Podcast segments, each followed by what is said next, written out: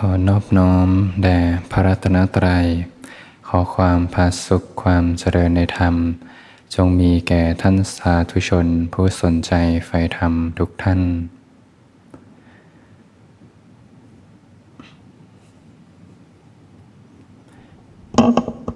ก็เป็นธรรมะยามค่ำคืน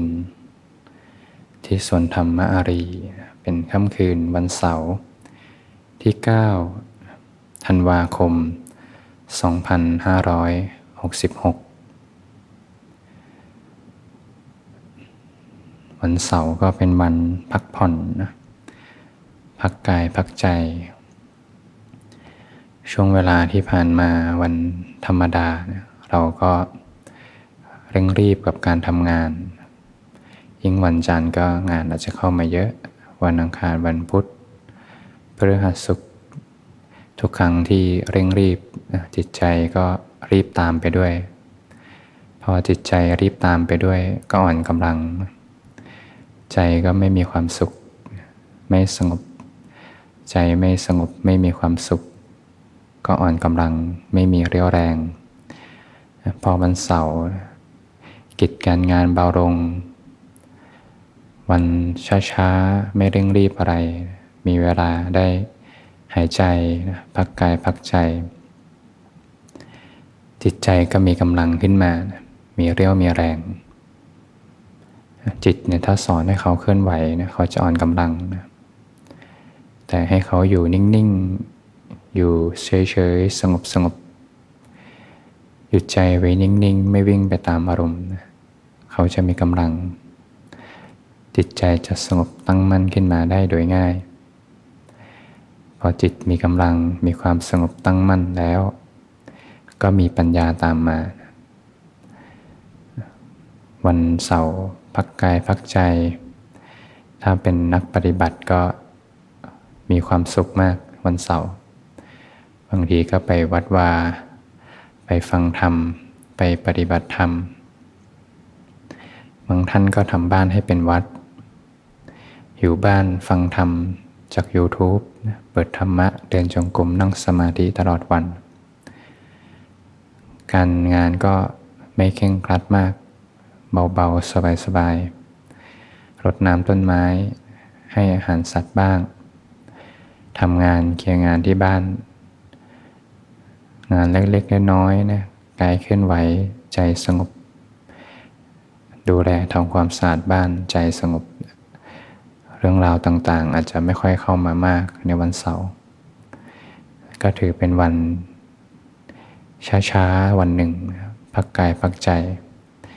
หยุดยาวต่อเนื่องสองสมวัน ถือโอกาส อยู่กับความสงบให้มาก พอใจหยุดไว้นิ่งๆ ไม่วิ่งไปตามอารมณ์ ด้วยการมีหลักคือกายคตาสติ ทำความรู้สึกตัวอยู่ รู้สึกถึงลมหายใจด้วยใจที่อ่อนโยน จิตใจนุ่มนวลเบาสบายอ่อนโยนอยู่ สร้างเหตุไปเรื่อย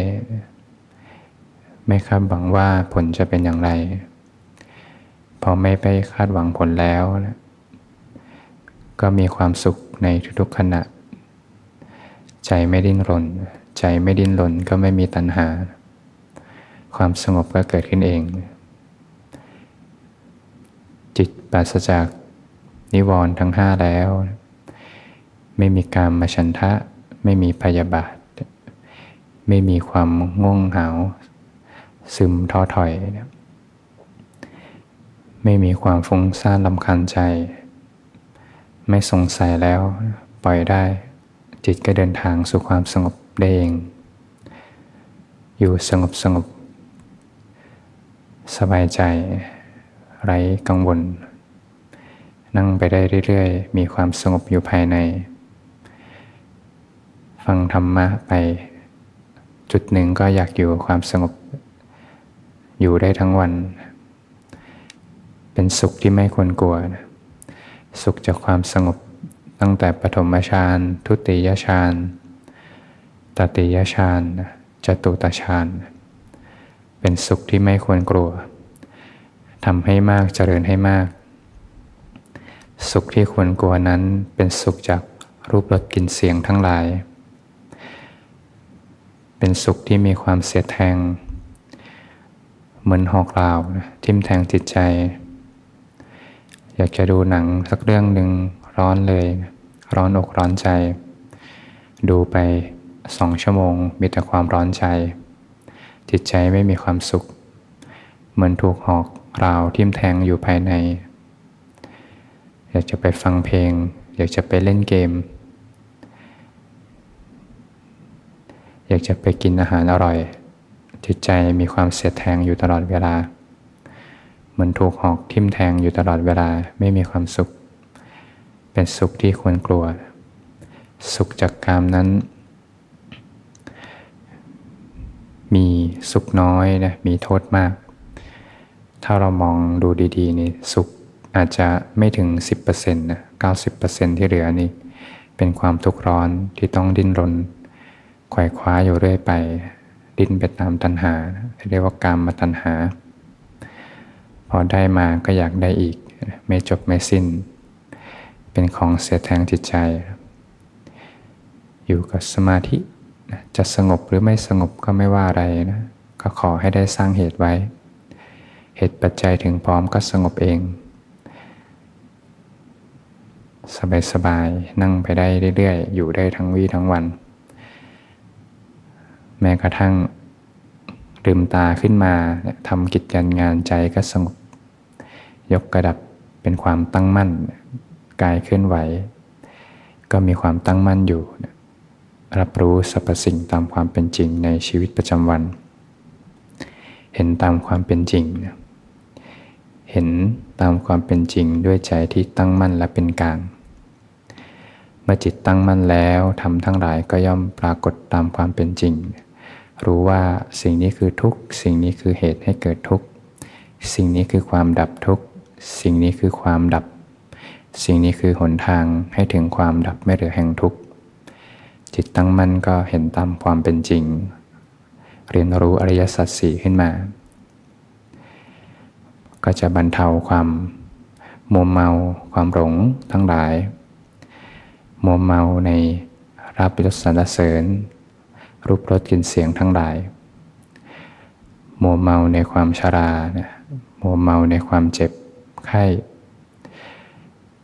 มัวเมาในความไม่มีโรคนะมัวเมา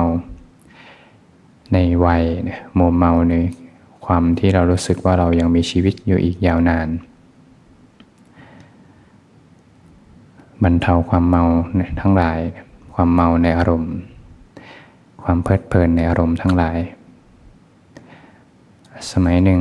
พระอานนท์ท่านก็ได้มีโอกาสเข้าไปกับพระศาสดาถึงที่ประทับ ท่านก็ได้รูปคำที่ตัวพระพุทธองค์ น่าจะเป็นยุคท้ายๆที่พระองค์มีความชราภาพมากแล้ว พระนนท์ท่านก็บอกว่าก็สิ่งนี้ไม่เคยเกิดขึ้นมาก่อน บัดนี้ชวีวันไม่ผ่องใสผุดผ่องเหมือนแต่เดิมพักกายก็เหี่ยวย่นหย่อนยานไปหมด มีพระองค์ค้อม ไปด้านหน้าเนี่ยก็ตัวก็คอมไปน่าจะชราภาพมาก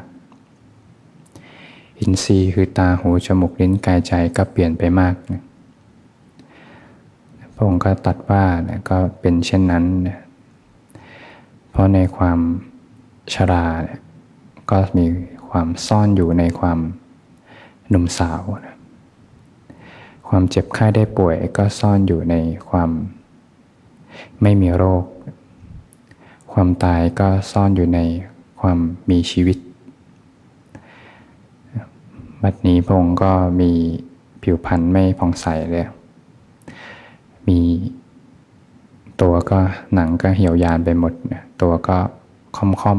ๆ อายุมากพรรษาน่าจะมากมากแล้วนะน่าจะเป็นช่วงสุดท้าย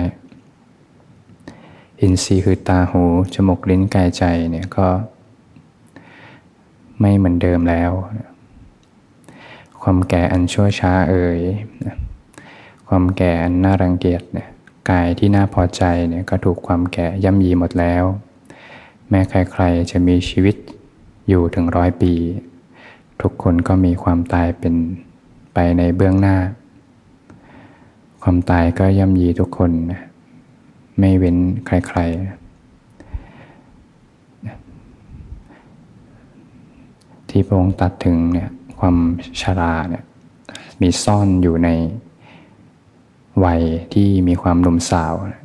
ความเจ็บไข้ซ่อนอยู่ในความไม่มีโรค ความตายก็ซ่อนอยู่ในความมีชีวิต ในความรู้สึกของเราทุกคนจะรู้สึกว่าเป็นสิ่งที่แยกกันนะ เรารู้สึกว่าความชราเนี่ยเรารู้สึกว่ายังไม่แก่ ถ้าใครอายุสักสามสิบสี่สิบก็คิดว่าเอ๊ะความแก่ก็น่าจะเจ็ดสิบแปดสิบจะรู้สึกว่าเหมือนอยู่ห่างๆ สมมุติว่าใครกำลังไม่ป่วยจิตใจสงบสบายดี สบายกายสบายใจดี ก็คิดว่าความไม่มีความที่เจ็บป่วยเนี่ยเป็นสิ่งที่จะเกิดขึ้นในอนาคต แม้กระทั่งความตายเนี่ยถ้ายังไม่มีสัญญาณเนี่ยก็รู้สึกว่าเป็นสิ่งที่ไกลตัวเนี่ย แต่พระองค์ตรัสว่าเป็นสิ่งที่ซ่อนกันอยู่เรียกว่าเหมือนเป็นมิติที่ซ่อนกันอยู่ เหมือนอยู่ด้วยกัน ตอนเด็กๆ ใครเคยเล่นซ่อนแอบไหมเล่นซ่อนแอบ สมมติว่าเล่นซ่อนแอบตามโรงเรียนเนี่ยมีเด็กอยู่ห้าคน แล้วก็ต้องมีคนซ่อนอยู่สี่คน แล้วก็มีคนหาหนึ่งคนในพื้นที่บริเวณโรงเรียนเนี่ยก็จะมีจุดมุมให้แอบ เขาก็ไปแอบกัน 4 จุด แล้วก็มีคนที่จะไปตามหา ทุกคนจะรู้กันว่า คนซ่อนกับคนที่ตามหาเนี่ยอยู่ด้วยกัน ทุกคนจะรู้อยู่แก่ใจ เหมือนอยู่ด้วยกันตลอดเวลาเนี่ยชั้นใดก็ชั้นนั้น ร่างกายที่รู้สึกว่ายังหนุ่มยังสาวเนี่ย แต่ในทุกๆขณะ เซลล์ทุกอย่างก็ค่อยๆเสื่อมสลายไป เสื่อมสลายไปในทุกๆ วินาทีทุกๆนาที เป็นเหตุปัจจัยให้ทุกอวัยวะเนี่ยพร้อมที่จะเกิดโรคได้ตลอดเวลา แล้วก็ทำให้ความตายเกิดขึ้นได้อยู่ตลอดเวลา เป็นสิ่งที่ซ่อนกันอยู่ ความมีชีวิตกับความตายอยู่ด้วยกันซ่อนกันอยู่ เมื่อเห็นแบบนี้แล้ว ก็ทำให้รู้สึกว่า ไม่ประมาทในชีวิต ไม่ประมาทในการใช้ชีวิต เพราะความตายก็ซ่อนอยู่ในความมีชีวิตนี่แหละ อยู่โดยตายก็มีค่าเท่ากัน ซ่อนอยู่ด้วยกันเกิดขึ้นได้ตลอดเวลา ไม่เลือกสถานที่ไม่เลือกเวลา ก็ทำให้ไม่ประมาทในชีวิต มันที่จะสร้างคุณงามความดีไว้ในจิตใจ ยิ่งเราได้มีโอกาสพบคำสอนของพระศาสดาแล้วนะมีแผนที่ในการเดินทางในการยกระดับจิตใจ ก็หมั่นที่จะก้าวเดินไปให้สุดทาง เรียกว่าก้าวเดินตั้งแต่ตอนนี้ยังตอนที่มีกำลังใจ มีกำลังกายที่แข็งแรง บางคนเนี่ยเขา